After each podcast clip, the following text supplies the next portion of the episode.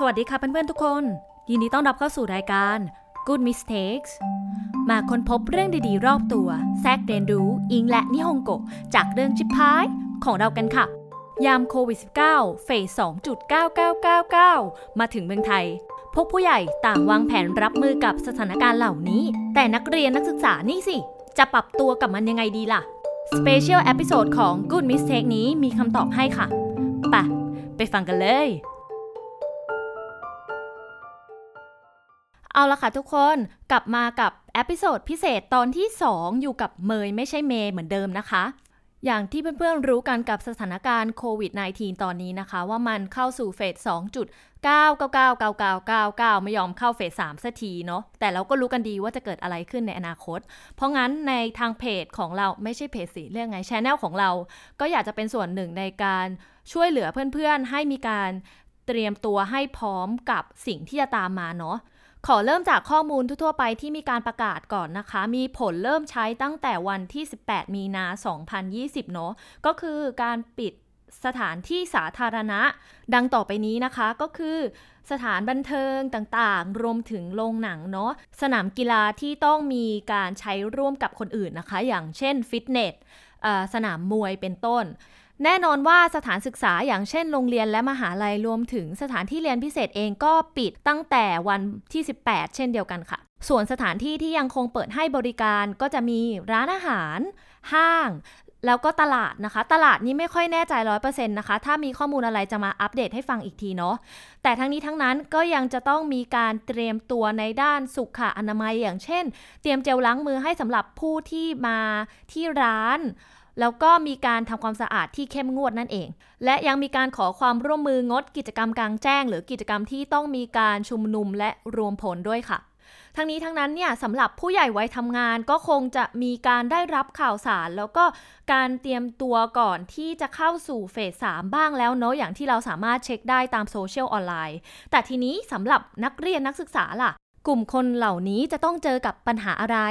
และเขาสามารถทำอะไรเพื่อที่จะรับมือกับสถานการณ์ที่กำลังจะมาถึงนี้ได้บ้าง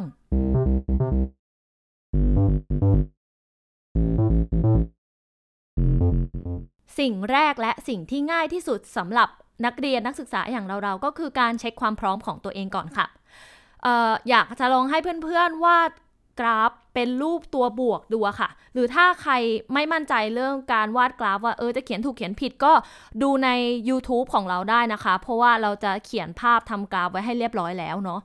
โอเค แต่ถ้าสมมุติใครขี้เกียจก็วาดตามเราแล้วกันนะ โอเค วาดกราฟเป็นรูปบวกก่อน แล้วก็เขียนคำว่าตื่นตระหนกไว้ข้างบนสุดเนาะข้างบนสุดของเส้นบวกอะค่ะ แล้วข้างล่างสุดของเส้นบวกก็เขียนคำว่าใจเย็น เขียนเอาไว้เลยนะ คือตามตันไหมอะทุกคนใจเย็นเด้อโอเค ทางซ้ายสุดให้เขียนคำว่า ไม่เตรียมเลย เอาไว้ส่วนทางขวาสุดก็เขียนว่า เตรียมเยอะเกิน แค่นี้เพื่อนๆทุกคนก็จะได้กราฟง่ายๆ เอาไว้เช็คความพร้อมกับตัวเองว่าตัวเองพร้อมที่จะรับมือกับโควิด -19 ในเฟสที่ 2.9นี้แล้วหรือยังอย่างแรกเลยนะคะ มาเช็คกันว่าคุณอยู่ในโซนอันตรายหรือเปล่าก็คือฝั่งซ้ายบนเนาะฝั่งที่แบบว่าเฮ้อตื่นตระหนกผวาและกลัวกับโควิดมาก ฉันติดหรือยังวะ ฉันเป็นหรือยังวะ กูติดยังวะมึง แพนิคอย่างเดียว แต่ว่าไม่ได้มีการรู้ข้อมูลเลยว่าต้องป้องกันตัวเองยังไง ต้องเตรียมตัวยังไง ถ้าเป็นอะไรขึ้นมา โดยส่วนตัวคิดว่าไม่น่ามีใครเป็นถึงขั้นนี้ แต่ถ้ามีจริง ๆ ก็ตกตัวเองสักที แล้วก็ตื่นได้แล้วค่ะ ส่วนถ้าคุณอยู่สายล่างจริง ๆ ก็น่ากลัวไม่แพ้กันเลยค่ะ อารมณ์แบบว่า รู้ทุกอย่างแต่ว่าโยโล่อะแก ของกักตุนก็ไม่มี แถมยังไปเที่ยวตามปกติอีกนัดเพื่อนกันกระจายไปเลย ส่วนขวาบนก็เหมือนจะดีนะ ยกเว้นแต่ว่าตื่นตระหนกไปนิดนึง ฉันจะกักตุนไว้ประมาณ 4-5 เดือน เอาเป็นว่าถ้ามันเหลือก็เปิดร้านโชว์หวยได้เลยเพราะอย่างนั้นเป้าหมายที่เราควรจะไปถึงก็คือช่องขวาล่างในตรงกลางเป๊ะๆเลยค่ะ ก็คือมีการเตรียมพร้อม แล้วก็ใจเย็น ใจเย็นเนาะซื้อของเท่าที่จำเป็น และรับฟังข่าวสารที่มีประโยชน์ต่อตัวเราจริง ๆ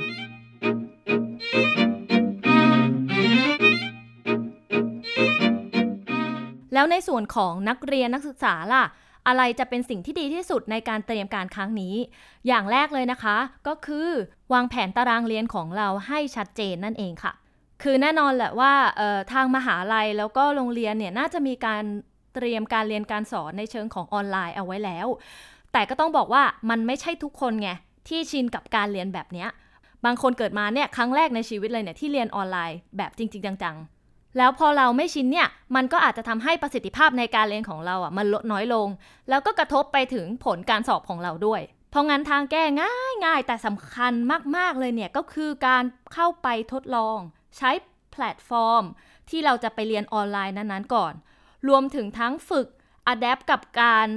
การจดของเราเวลาเราเรียนหนังสือเนี่ยมันจะได้พอเราคุ้นเคยอย่างเงี้ยเวลาเราเรียนจริง เราจะได้ไม่รู้สึกแบบ เอ้ยตรงนี้ต้องใช้ยังไง อันนี้ใช้ยังไงตามไม่ทัน และอีกอย่างหนึ่งที่สำคัญไม่แพ้กันเลยก็คือ สภาพแวดล้อมในการเรียนของเรา ถ้าใครมีห้องของตัวเองก็โชคดีไปหน่อยพยายามจัดที่ให้มัน โล่งๆ ให้ไม่มีอะไรมาวอกแวกเราเวลาเราเรียนออนไลน์เนาะ ส่วนถ้าใครไม่มีห้องของตัวเองก็แนะนำให้ไปหาห้องที่เงียบที่สุด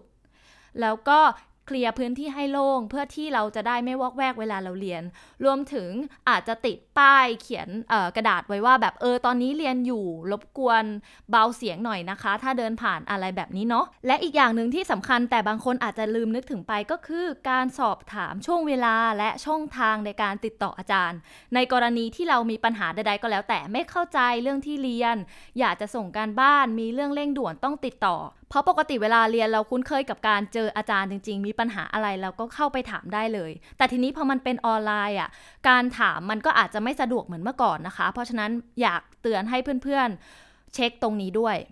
และในส่วนที่ 2 ที่ต้องถือว่าเป็นประโยชน์จากเวลานี้เลยนะคะ ก็คือการเรียนรู้สิ่งใหม่ เพราะจริงไหมแกเวลาเราเรียนออนไลน์เนี่ยเราก็น่าจะมีเวลาไปทำอย่างอื่น มากขึ้นถูกไหมเพราะฉะนั้นใช้เวลาเนี่ยให้มันเป็นประโยชน์ ไปทบทวนหนังสืออะไรไม่เข้าใจ ก็รีบไปอ่านให้มันเข้าใจซะ หรือถ้ามีเวลาว่างจ้าจริง ๆ ไม่นับเล่นเกมกับพวก Netflix นะ ก็ไปเรียนรู้คอร์สออนไลน์ใหม่ๆ เพื่อเพิ่ม skill ตัวเอง อย่างเช่นพวกคาร์ด Excel อะไรอย่างเงี้ย เรียนไปดิ รู้สิว่ามันจำเป็นอะเวลาทำงานอะก็ต้องเรียนไหม เปลี่ยนวิกฤตให้มันเป็นโอกาสซะสิ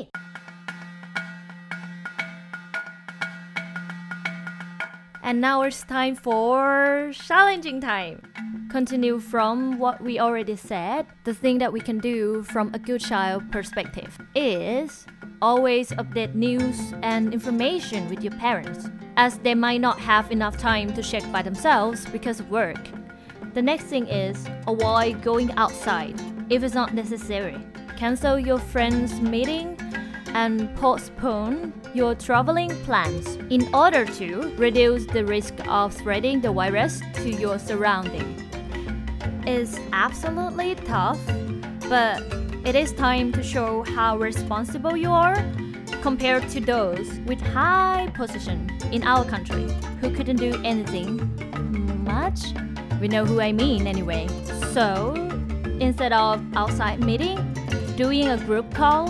playing online and watching Netflix party as a leisure time can help you less lonely. And last but not least, help your family But how?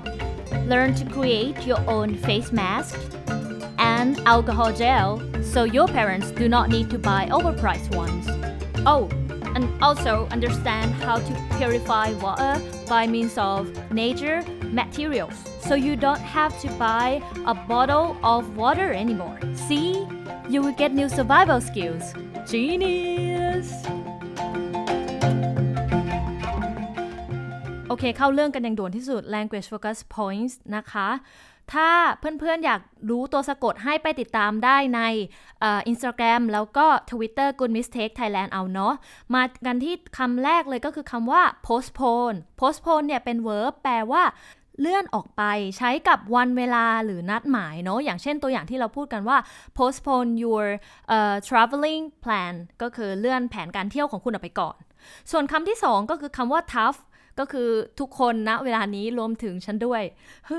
มันแปลว่า difficult เป็นภาษาที่ใช้พูดกันนะคะ ใช้กันได้ทั่วไปเลยแบบ my job was really tough today ก็คืองานฉันวันนี้แม่งโคตรลำบากยากเข็นเหลือเกิน ส่วน now ที่น่าสนใจในวันนี้ก็คือคำว่า leisure time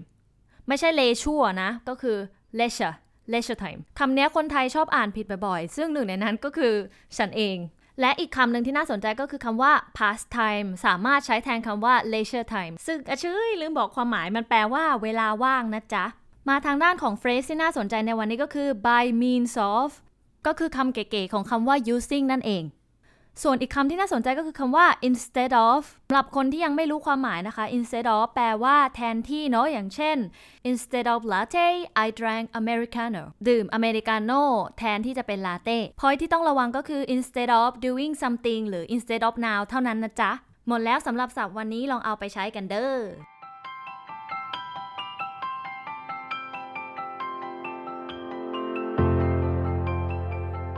ใน episode นี้เนี่ย เราทำขึ้นเพื่อจะบอกน้องๆหลาย ๆ คนที่อาจจะคิดว่า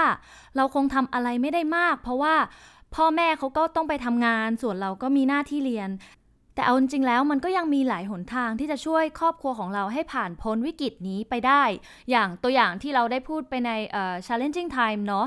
เพราะงั้นถ้าเพื่อนๆพี่ๆน้องๆเนี่ยที่อาจจะเบื่อเล่นเกม Netflix คือจริงมันเป็นไปไม่ได้แหละ แต่แบบว่า เออทำความดีโชว์ให้พ่อแม่เห็นอะไรงี้ ก็อย่าลืมเอาวิธีนี้ไปลองใช้กันได้เด้อ และสุดท้ายแต่ไม่ท้ายสุดสำหรับพรรคลูกกตัญญูฉันเองเชื่อสิ เพื่อนๆคนไหน หรือน้องๆคนไหนที่กังวลว่าตัวเองเนี่ยกังวลว่าได้ช่วยเหลือพ่อแม่ดีมากพอแล้วหรือยัง ก็ให้ลองไปทำกราฟที่บอกไว้ตอนต้น episode ดูนะคะ แล้วถ้าเช็คแล้วคิดว่าเราได้ทำทุกอย่างจนสุดความสามารถแล้วก็ขอให้ปล่อยวางเนาะ ปล่อยวาง ไว้ใจและให้กำลังใจ คุณหมอพยาบาลและเจ้าหน้าที่ทุกท่านที่ลงมือปฏิบัติงานจริงนะตอนนี้นะคะ ขอไม่นำรัฐบาลนะ อืม อะไรนะ ไม่ดีเลย เอาเป็นว่าถ้าชอบก็อย่าลืมกดไลค์ กด subscribe โอ้พูดยังจริงคำนี้แล้วก็กดแชร์ เพื่อเป็นกำลังใจให้ด้วยนะคะ ส่วนถ้าอยากไปฟังตอนอื่นเนี่ย ก็สามารถติดตามได้ใน Apple iTunes Spotify แล้วก็ช่องทางอื่นๆ ตามลิงก์ด้านล่างได้เลยนะคะ มาผ่านวิกฤตนี้ไปด้วยกันอย่างมีประสิทธิภาพ ไม่ใช่แค่เพียงลมปากกันเถอะค่ะ อย่าลืมนะคะ learn from mistakes make good mistakes เจอกันใหม่ episode หน้าเด้อ